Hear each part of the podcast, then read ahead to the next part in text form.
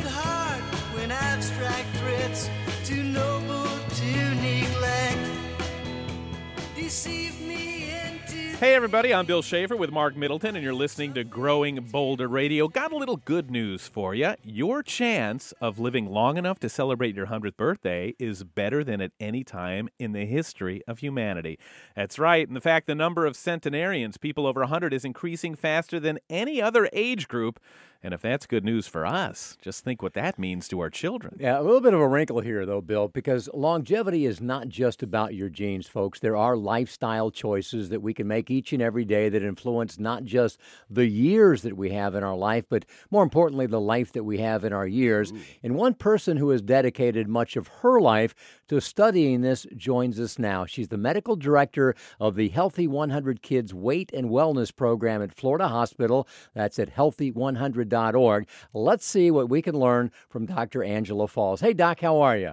Hi, Marc and Bill. We're, we're thrilled to have you with us. Uh, we know you're very busy. And uh, yeah, I'm guessing from your title, you're going to tell us that our body weight has a whole lot to do with how long we can expect to live.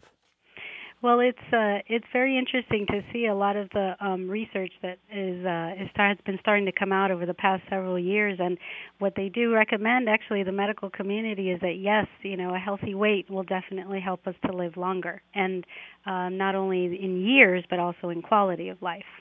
You know, we, we talk a lot about living to 100 like it's automatically a great thing, but isn't the only way it's great is if you still have vitality and, and curiosity and relevance in life? How possible is that?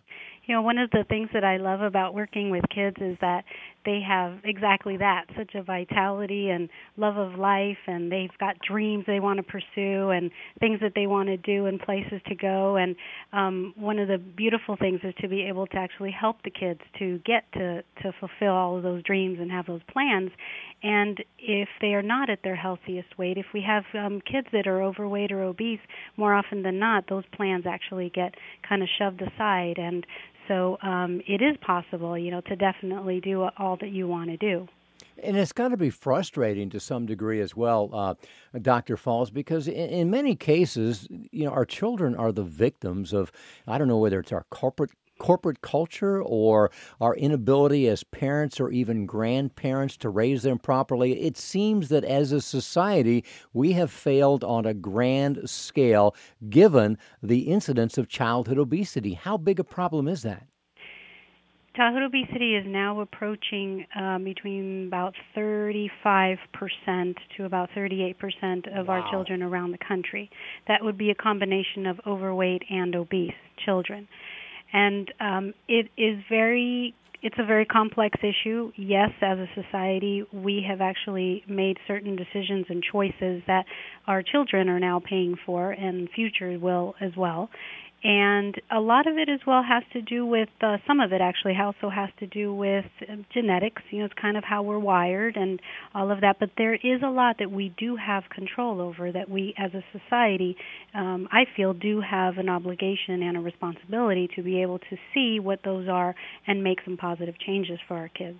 So so tell us a little bit about the healthy 100 kids weight and wellness program so it's really an, uh, an an amazing program because we have a really awesome team of uh, pediatric specialists that have been working with kids for many years in specifically the weight and wellness area.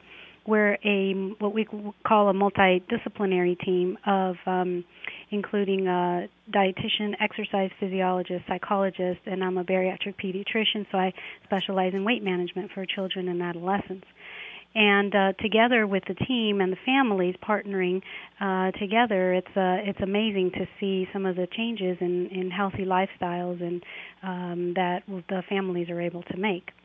Do children respond to, to you know intervention, if you will, uh, as well as more rapidly than adults? I mean, is this a problem that, that that is fixable pretty quickly if we if we get in get to it? It is fixable if the family is engaged together. It must be the whole family together that is going to make that are going to make the changes for for their child or their children. It's not uh, just uh, you know the parents or just the kids. It's really got to be the whole family engaged together. And yes, there are kids that have been able to actually change their families first as mm. well. so um, in order to engage the kids as well, then you've got to make it fun. You've got to make it engaging, and that's really the only way that, that that's going to happen in order for them to really start making their changes.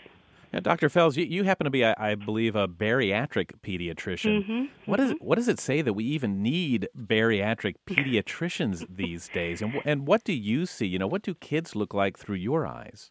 Yes, well, eh, you know, um, in the pediatric world, um, it bariatrics and um, dealing with kids that are overweight or obese and the issues that have to do with that um, has is relatively new. Um, it's just really been in the past maybe 20 years that that we've really started to really open up our eyes and see really what kind of a problem um, being overweight and obese uh, is for our children.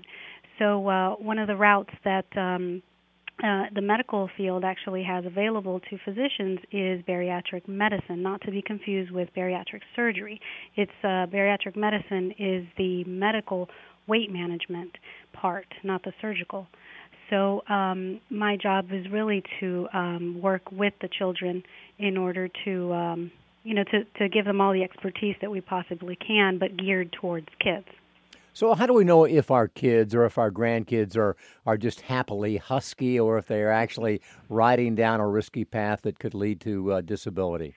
Yes, the the problem is is that we go back to uh, a little bit in the beginning of the conversation about how society and our environment has changed, and really what what's happening nowadays is that it's really becoming too costly and too risky for our children for us to say for example that they'll grow into their weight or you know when they develop they're going to grow taller and just grow into their weight. And society and our environment in general is just um more along the lines of, of being more toxic in terms of having a healthy weight than um, encouraging the kids to have uh, healthy weights and habits. And so it's really too risky to, to say that. Um, in our in our program, the neat thing is that the kids and the families actually learn about healthy habits that they can have now and for a lifetime. And real, real quickly, uh, uh, doctor, how do how do you get kids? Are they there because they're pre-diabetic or diabetic, or are these kids from the community that want to change? hmm It's actually through uh, through word of mouth, through parents, because we've actually been around for uh, over two years now, but also through the uh, community pediatricians and family physicians. So it's really through primary care providers as well that the um, families uh, come to us for Well, assistance.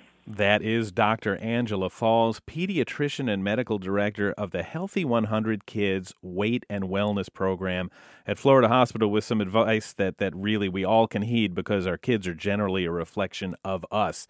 So it's time to get it together. You can find out much more information. There's books and videos on how to live to a healthy 100 at healthy100.org. Summertime, the sun would shine. We'd lay across the field, sheltered in the shadow of a tree. We'd write our poems to take along and sing out on the road.